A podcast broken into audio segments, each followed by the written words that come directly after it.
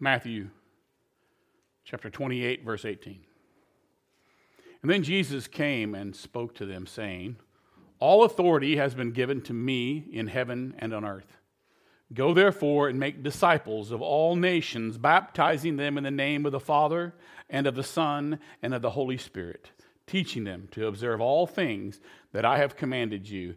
And lo, I am with you always, even to the end of the age. Amen.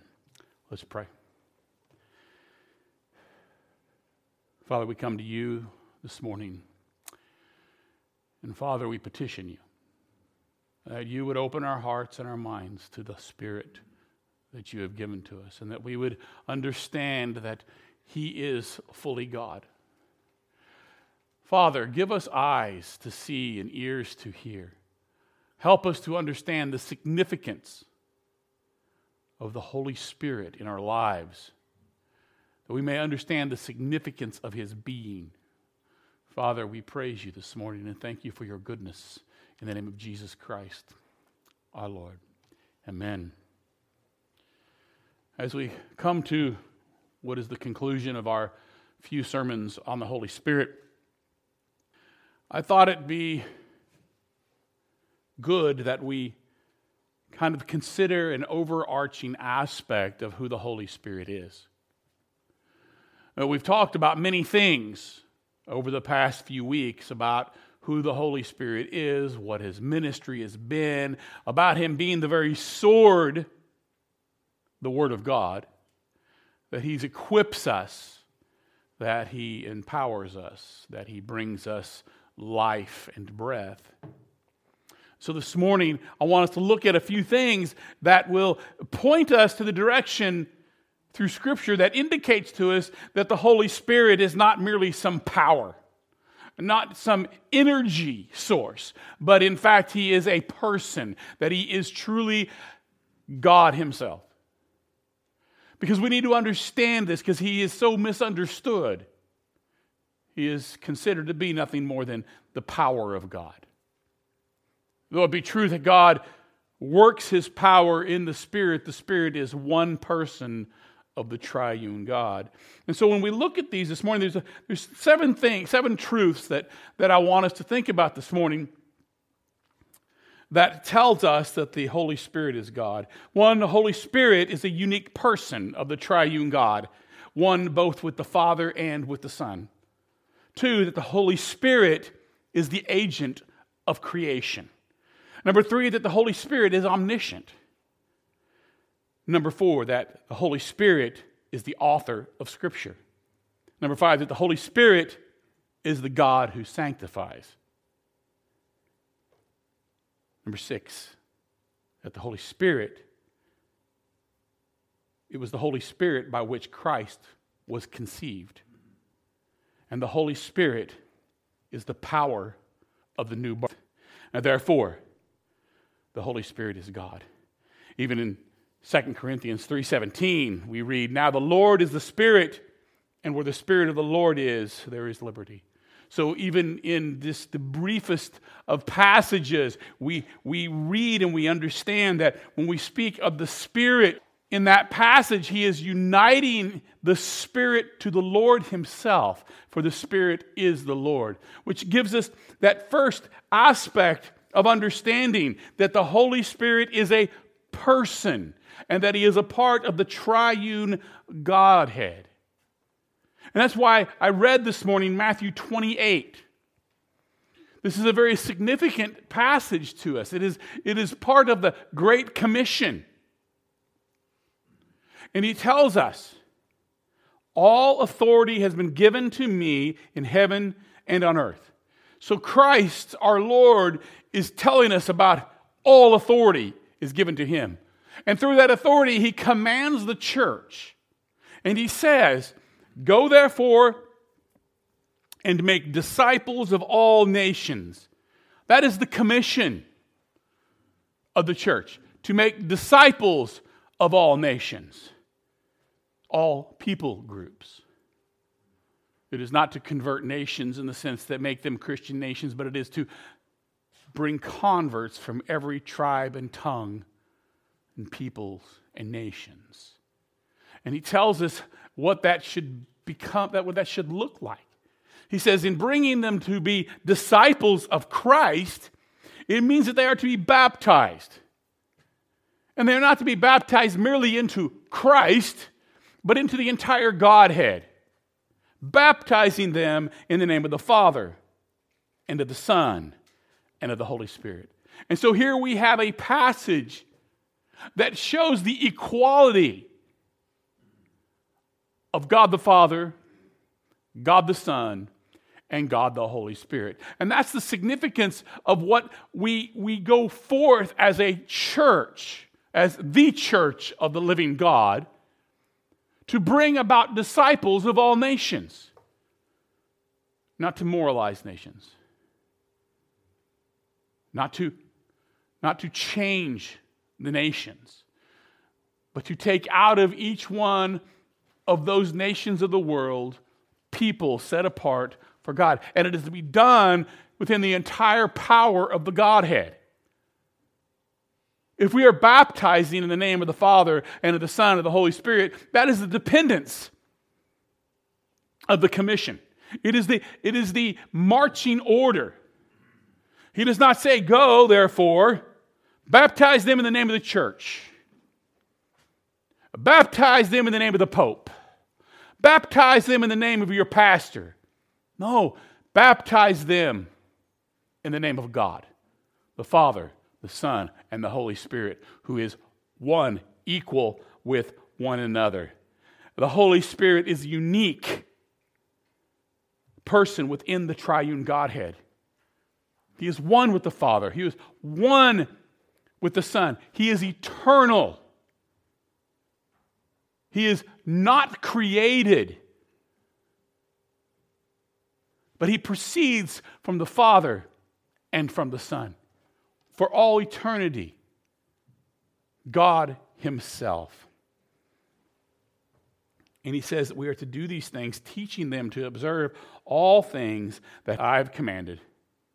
And lo, I am with you always, even to the end of the age. Which leads us back to the aspect that when we talk about Christ being with us, even in the first passage we looked at, that the Lord is the Spirit by the Spirit of God, Christ is with us always.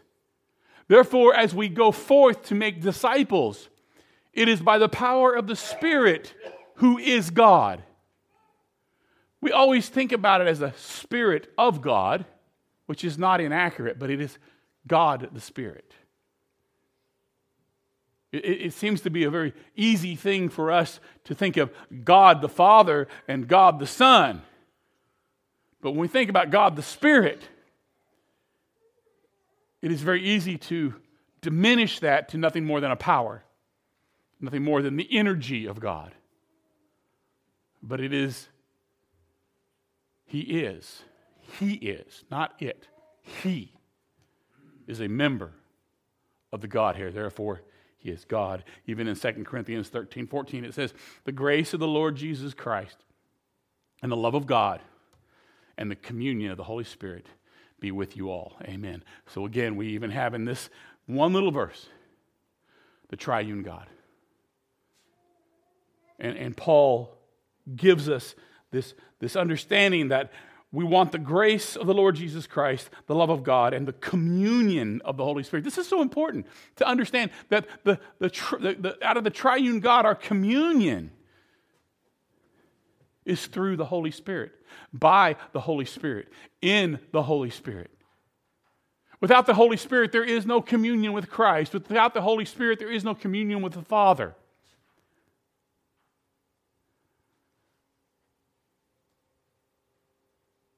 Even as we had learned previously that Christ had to leave in order for the Comforter, for the Spirit to come.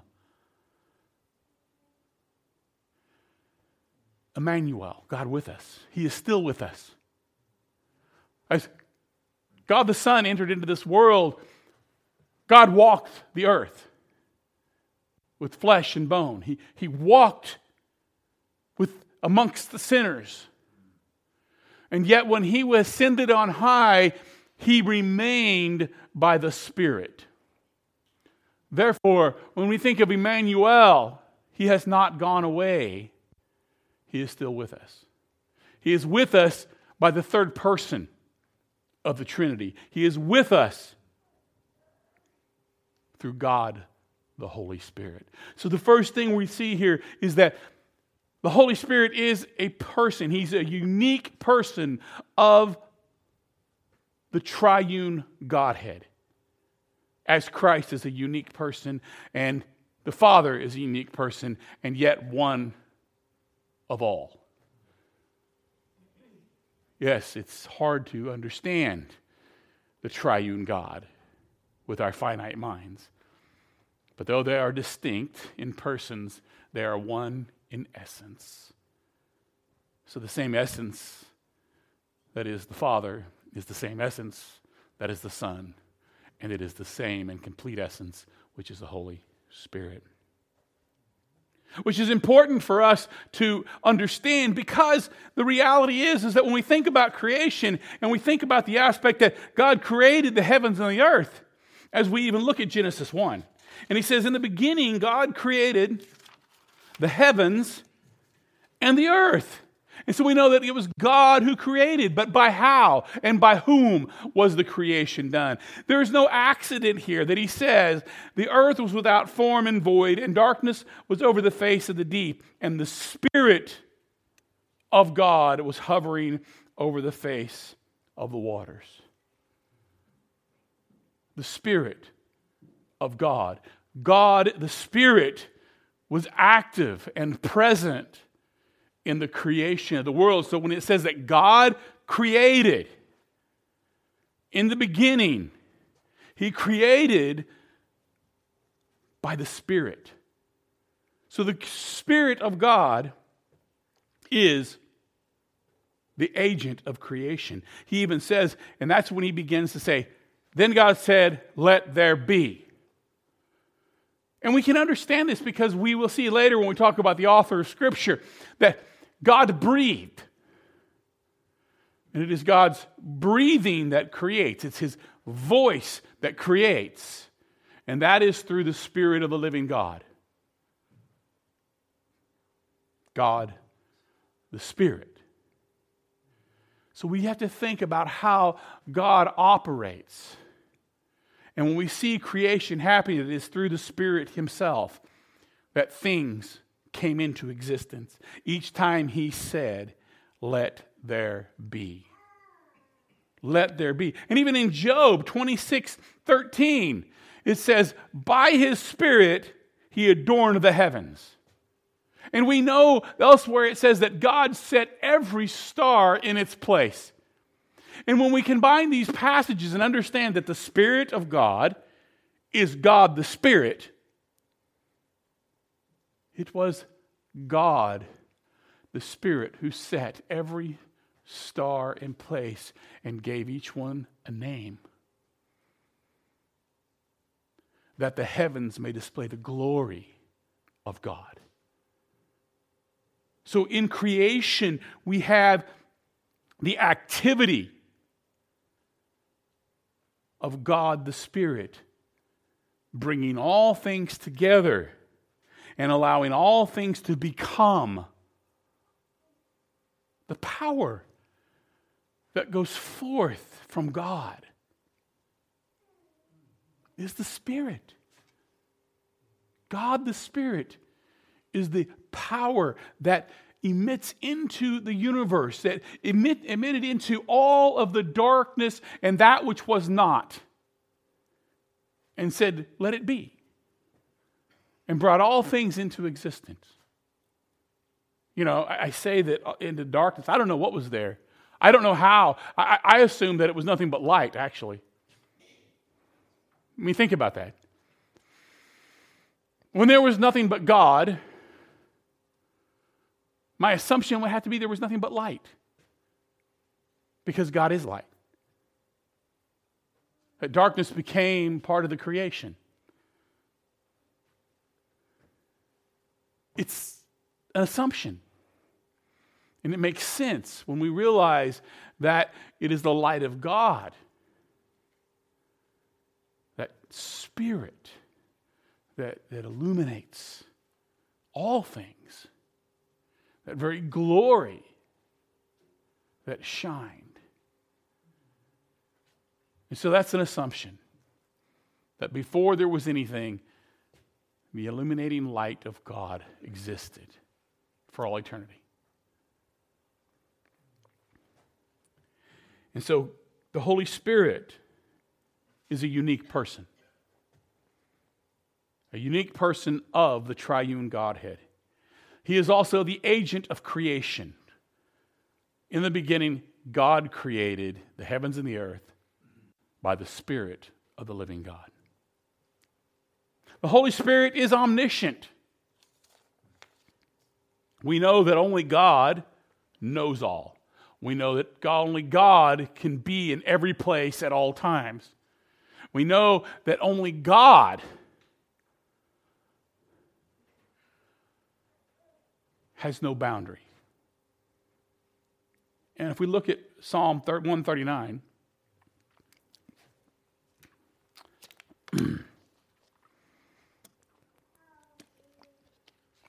the psalmist writes Where can I go from your spirit? Or where can I flee from your presence? If I ascend into heaven, you are there. If I make my bed in hell, behold, you are there. If I take the wings of the morning and dwell in the uttermost parts of the sea, even there your hand shall lead me, and your right hand shall hold me. So the psalmist is telling us here that the Spirit is where he is. There is no place that we can go where the Spirit of God is not present. He is God because He is omniscient. He is God because He is omnipresent. He is God because He possesses the character and qualities of God. So consider that when we think about how we always we, we talk like that, don't we? God sees us all the time. There's no place we can hide from God. But by what manner does God see us? By God the Spirit. The work of the Spirit is always there wherever we are. I mean, think about what he's saying here. Where can I go from your spirit? Or where can I flee from your presence? So he's giving us this aspect that where the Spirit is, is the present presence of God. And he's making the statement that there is no place. He says, even if I were, if I was to ascend into the heavens, you would be there. But even if I was to make my bed in hell, if I was to be buried, if I was to, to hide myself in the depths of the earth, even there you will find me. Even there you will be. You know, this is an interesting thing to think about because if we think about hell in the aspect of, of the place of torment, you hear people talk all the time about hell being the separation from God. I, I hate to break it to people. There is no separation from God. The question is, is what is the relationship you will have with God in all eternity? Will he be in the presence of God as he administers his wrath to you for all eternity? Where there is weeping and gnashing of teeth? Or will you be spending eternity in his glory as his radiance shines its light in the heaven? You see, he is there. There are people who think that, the, that hell is going to be a great place because God's not going to be there. But he will be and he will unleash the fullness of his eternal wrath upon the reprobate of this world that has ever been and ever will be. And do you know what we will be doing that day? We'll be praising God for the execution of his wrath upon the reprobate, even those who we may have loved in this world. We will not find sorrow when those that we may love in one way or another who do not know the Lord perish in eternal fire. we will rejoice that God has rid us of the evil. Wherever we are, that's where God is. And now let's think, let's, let's like think about that again, as if we were to ascend to heaven. Because we can look at this in a sense where we pull from it this, this, this aspect that when we are in heaven, though he speaks more here, I believe, of the heavens, we will be with him where he is. We will see face to face the Lord Jesus Christ. Have you considered that? The very face of God that we will see is the very face of Jesus Christ, the man. That is the one we will see. That is the one that we are going to bow down to. And we will cast our crowns before his feet. But we will have God the Spirit present as well. And when we cast our crowns at the feet of Christ, we are casting our crowns to the feet of the Spirit and the feet of God the Father. For when Christ stands there, he represents the Godhead. The same way as the Spirit who is in us represents the Godhead. The same way as the Father acts in all creation as he represents the entire Godhead.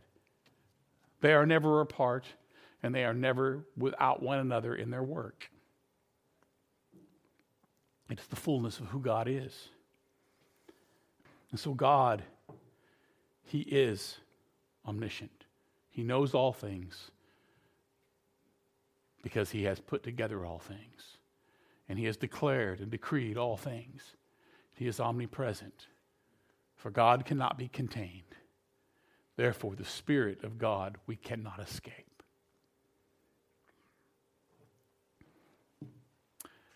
The Holy Spirit is the author of Scripture.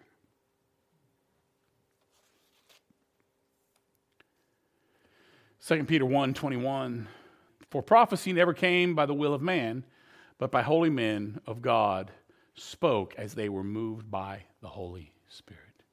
Now, of course, we've gone over a lot of this because of our Sunday school class. But here we see that the very canon of Scripture, that which we hold to as the authority of the church, the authority of the individual saints of God, his children, was given to us by God the Spirit. As he moved upon men,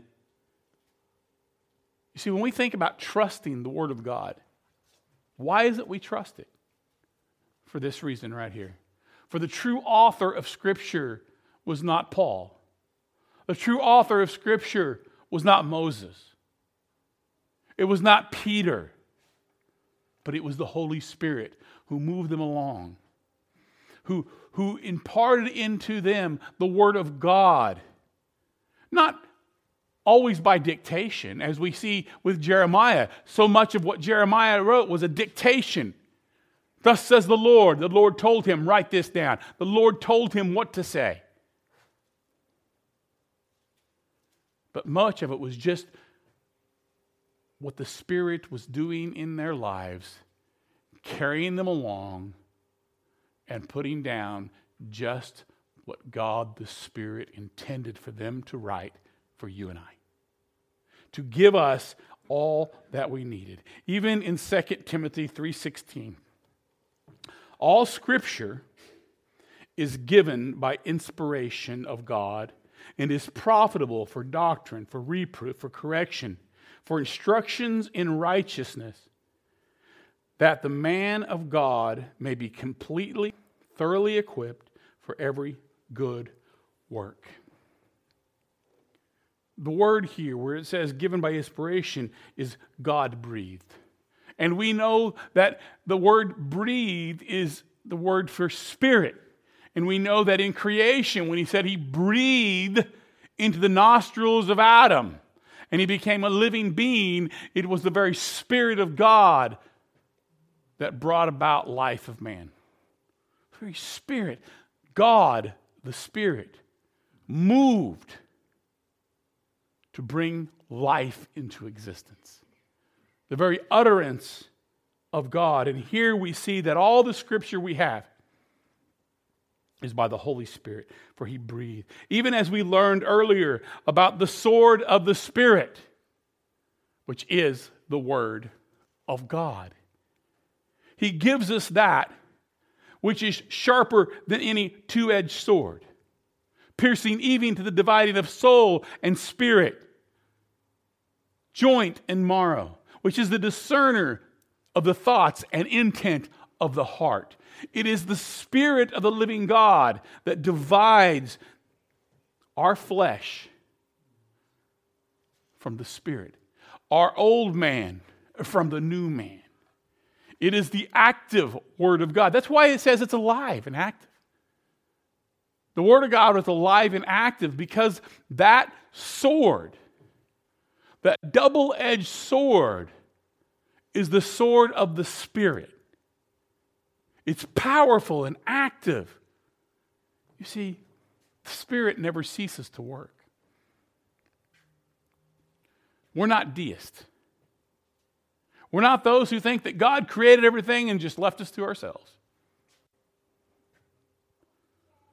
We believe that God gave us all that we needed, and He gave us Himself. As a matter of fact, when we think about what our great reward is in heaven, it isn't mansions, it isn't riches. The reality is, it's not even eternal life. But the greatest reward that we receive is God. He says, I am your great reward. But consider that when we look to eternity and we consider that God is our great reward, He's already given Himself to us. He gave us Himself to us by the person and work of Jesus Christ in his death, burial, and resurrection. He gave himself to us in becoming that, that propitiation, that sacrifice for all eternity. That he took upon himself the full measure of wrath and gave himself to us. But then he goes even farther and he gives us his spirit So we can think about that day of glory when we really recognize that, that the Godhead is our, is our great reward. But in one sense, we already have that. We have been given God the Spirit who dwells in us and is in the pages of Scripture. He is that sword that we spoke of, about wielding it, utilizing it, that it destroys sin in us and it brings about righteousness because only God can bring about righteousness in us. And so it's not about the mere words, because every printed word on this paper that I have in front of me today is dead. It's just words. It's not the printed text.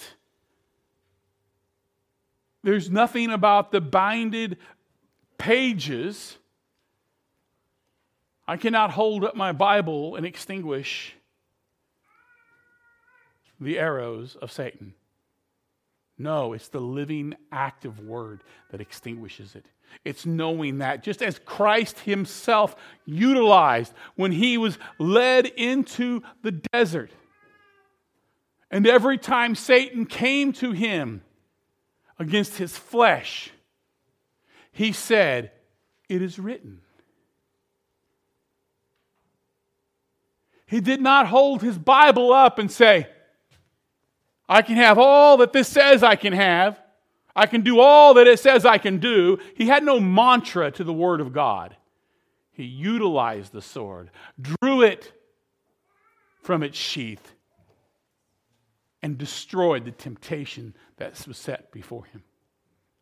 Because the Word of God is alive and active, sharper than a two edged sword, because it is the sword of God the Spirit. And we've got to think about this because that is the one tangible thing we hold, the one tangible thing we can see every day. I want you to consider the Word of God for a moment. When we think about history, and we think back 2,000 years ago and say, wow, what must it have been like to, to have been a disciple, an apostle of the living God during that time when, when Christ walked with them? What must it have been like when, when Christ was falsely accused of sin and, and, and, and he was he was taken through a mock court and then he was brutalized and, and hung upon the cross. And he died and rose again. And the witnesses were, were many and they, they saw the risen Savior. What an amazing thing. But do you know what Christ says about that? Think about Lazarus and the rich man. As the rich man would pass Lazarus day by day, and Lazarus dies. And then the rich man dies, and the rich man goes to hell. And he looks up and he sees Lazarus in the bosom of Abraham. And he said, Have Lazarus bring me some water. And he tells him very clearly, No one can come from there to here or from here to there. Then he says, Then send him to my family that he may warn them.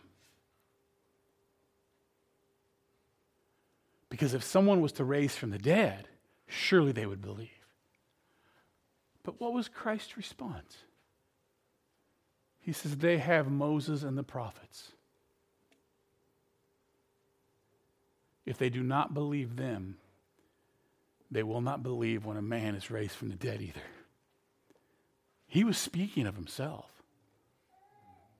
Because even when he was raised from the dead, they still hated him, they still, they still ridiculed him, and they doubted that he was the Messiah.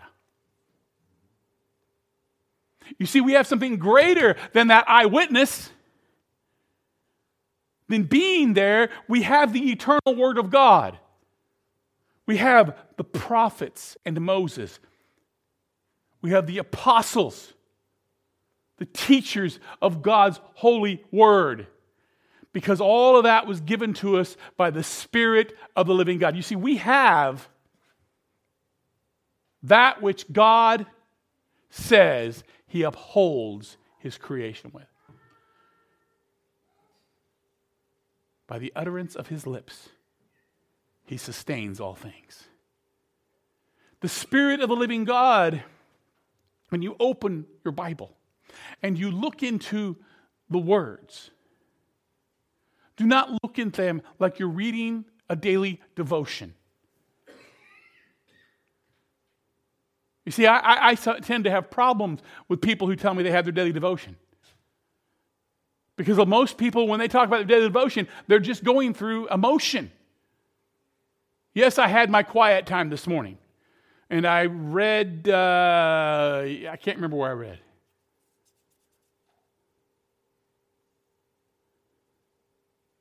Because the Spirit of God is alive, powerful.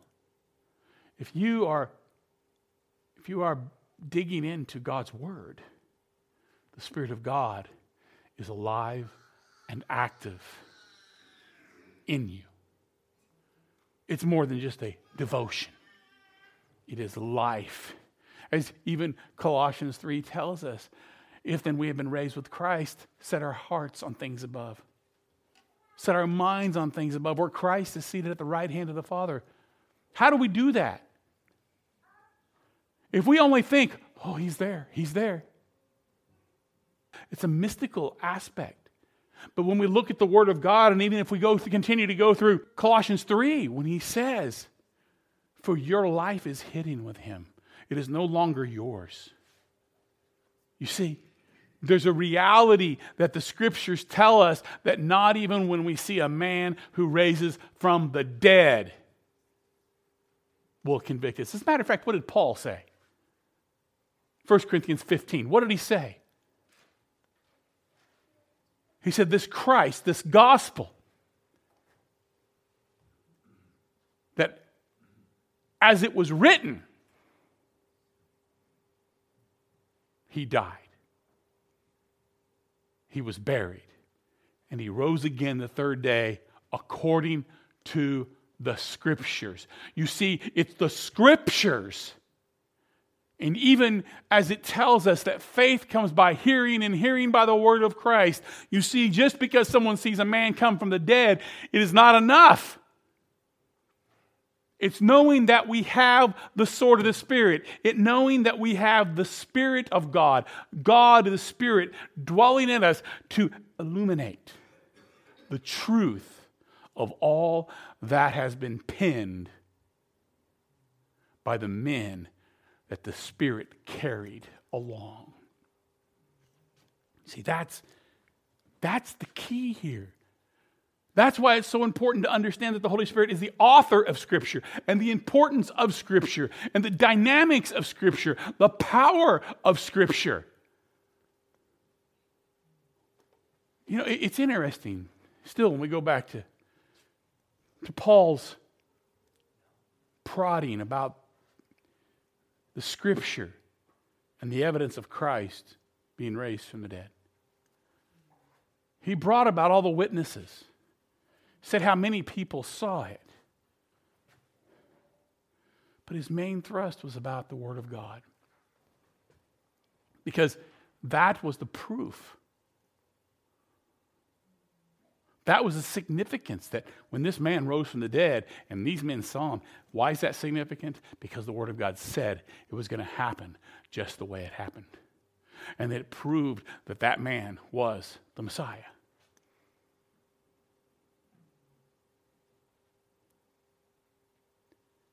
He's the author of Scripture.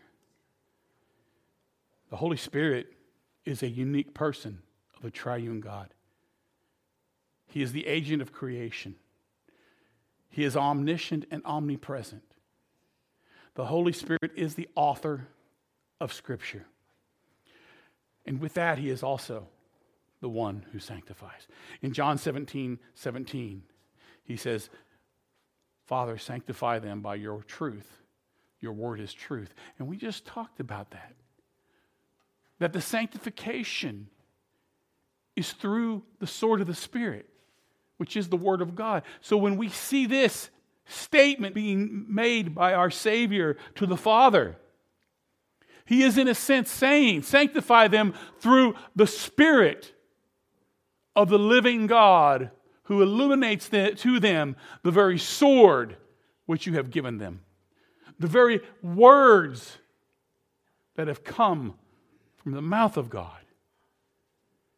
So he is the Spirit, he is the God who sanctifies. You see, he is the most active, the most active person of the Trinity. The Spirit is continually doing all the work. Without the Spirit, there is nothing else. Even Christ, as he walked this earth, walked in the power of the Spirit.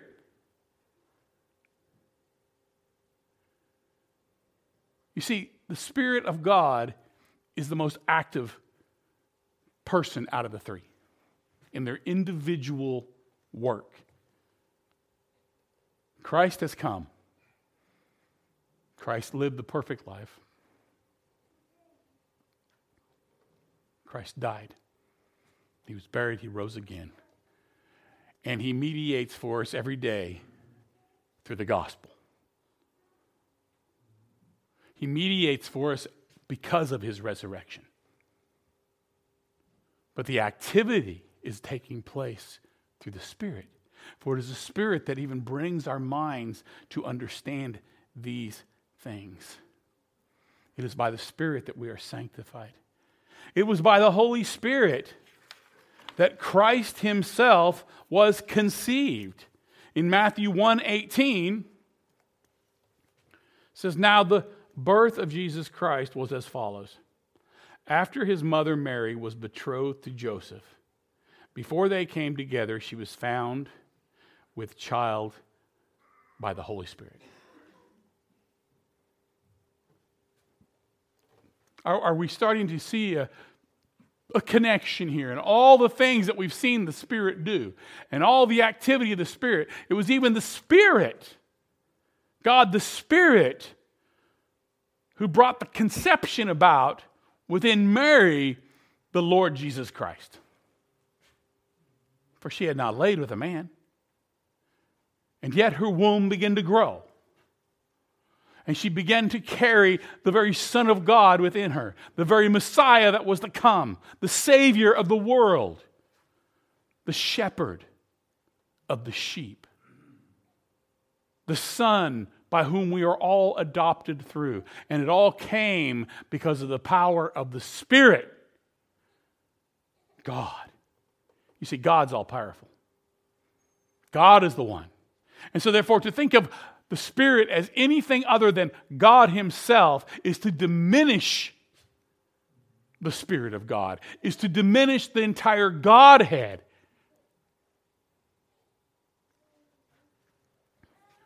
So, therefore, it is through the Spirit that Jesus Christ Himself came. And the Spirit. If there was no Spirit, there would be no new birth if there was no spirit, there would be no ability to see the kingdom of God. You see, He is the agent of the new birth, He is the power of the new birth. You see, it was Christ who came into the world, the second person of the Trinity, who came in the world and took care of the issues. He took care of the problem. He took care of the sin. His work was necessary to deliver us from Satan, the world, and the wrath of God. But it is by the Holy Spirit that the gospel is administered unto us. You see, this is one of the key elements to, to what we believe in this church. I'm not smart enough to believe in Christ. As a matter of fact, does not the scripture tell us very clearly that the gospel is foolishness to the world? It's insanity. It's ridiculous. A man rose from the dead. And the reason this is, is because we're dead in our sins and trespasses. And the reality is, is no flesh inherits the kingdom of God. Scripture tells us. In John 3, starting in verse 1, it says, There was a man of the Pharisees named Nicodemus, a ruler of the Jews. This man came to Jesus by night and said to him, Rabbi, we know that you are a teacher from God, for no one can do the signs that you do unless God is with him. And Jesus answered and said, Most assuredly, I say to you, unless one is born again, he cannot see the kingdom of God. So, first of all, we have something happening here. We must be born again. Or we cannot even discern, see, understand the kingdom of God, the things of God. We cannot look into his kingdom. We cannot hold on to his kingdom. We cannot seek his kingdom unless we are born again. Of course, Nicodemus said to him, How can a man be born when he is old? Can he enter a second time into his mother's womb and be born? Jesus answered, Most assuredly, I say to you, unless one is born of water and the Spirit, he cannot enter the kingdom of God. That which is born of the flesh is flesh, and that which is born of the Spirit is spirit. So he's given us the understanding here that one must be born in the flesh, but that's not enough. Because what's born of the water, what's born of the flesh, is flesh. But there must be a birth into the spirit in order to see the kingdom of God, in order to enter the kingdom of God. There has to be something more. And the reality is, unless you are born, there's never a breath taken. We must breathe. And so we must have a breath of the new life, of being born again, not of the flesh, but of the Spirit. Now, think about that. This is so reasonable when we consider this passage and how it proceeds along. It is the most reasonable passage we can think of when Christ Himself is telling us that I say to you, unless one is born of water and the Spirit, he cannot enter the kingdom of God. That which is flesh is flesh, that which is born of the Spirit is spirit. So we can conclude very clearly that when he speaks of this, that the kingdom of God is of a spiritual matter, that it is not of a fleshly matter. Something must happen, and it means that there's something that must happen to each one of us to see the kingdom of God. And it means that it must be born of the Spirit. We must be born again. For that which is born of the flesh is flesh, but that which is born of the Spirit is spirit. Think about that. Even if we were to go back to what we just said about Mary, Christ was born in a supernatural manner.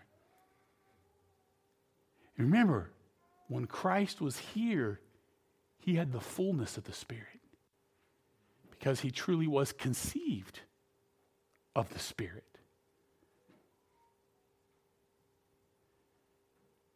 From the moment of his conception, he could see the kingdom of God.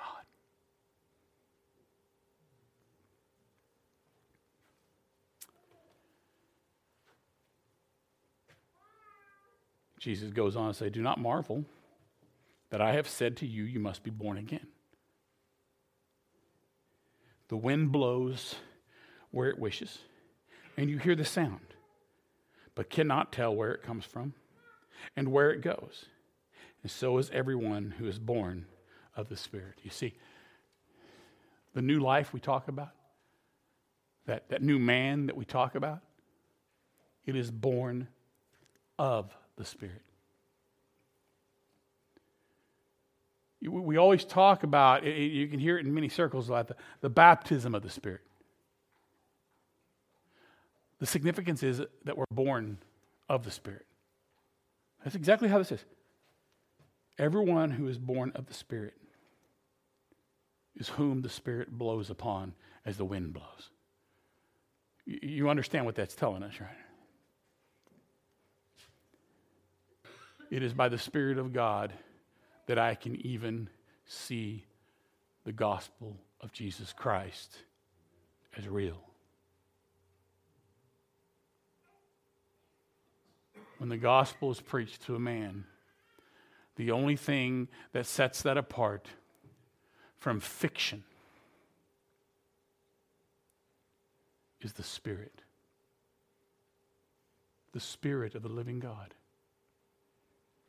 You see, I want you to think about this for a moment.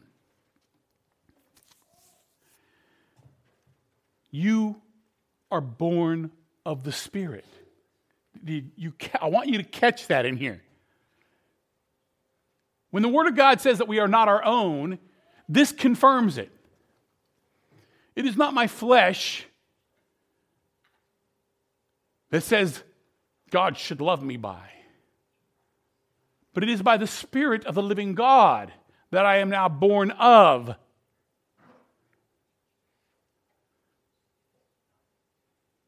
Which means that it is, the, it is God the Spirit whom brings us life.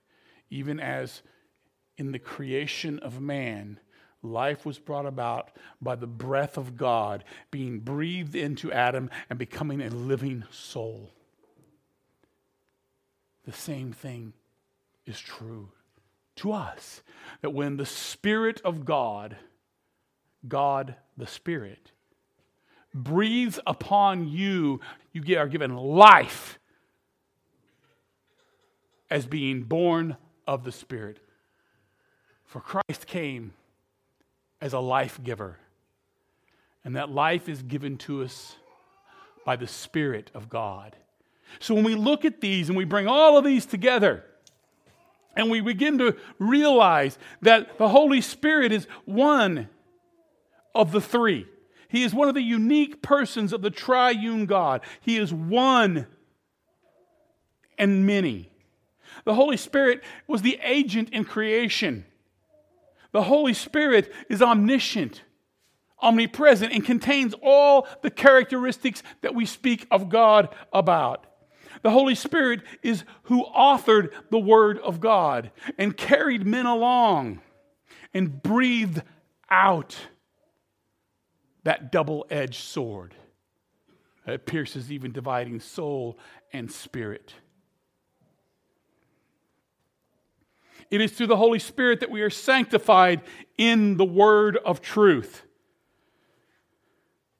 It is by the Holy Spirit who gave birth to the Son of God in the flesh.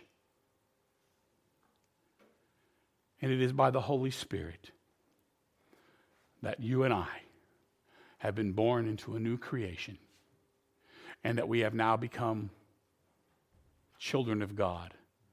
For you and I have been born of the Spirit.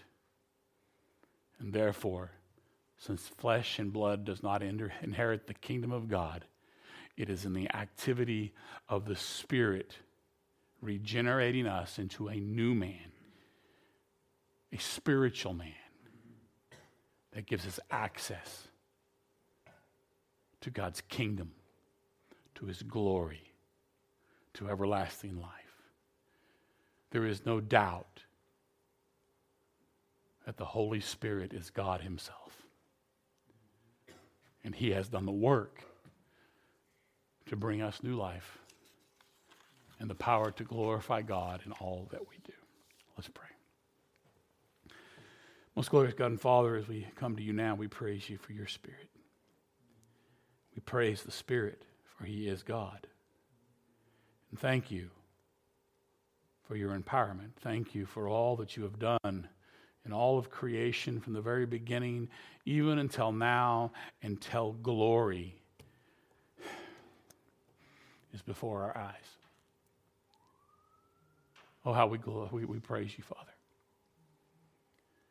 I pray, O oh Lord, that our hearts would be overwhelmed with the truth of your Spirit, the truth of the work that He does in us continually, that we would realize we are not alone, but He enables us in all matter of life and godliness. We thank you, Father, in the name of Jesus Christ our Lord. Amen.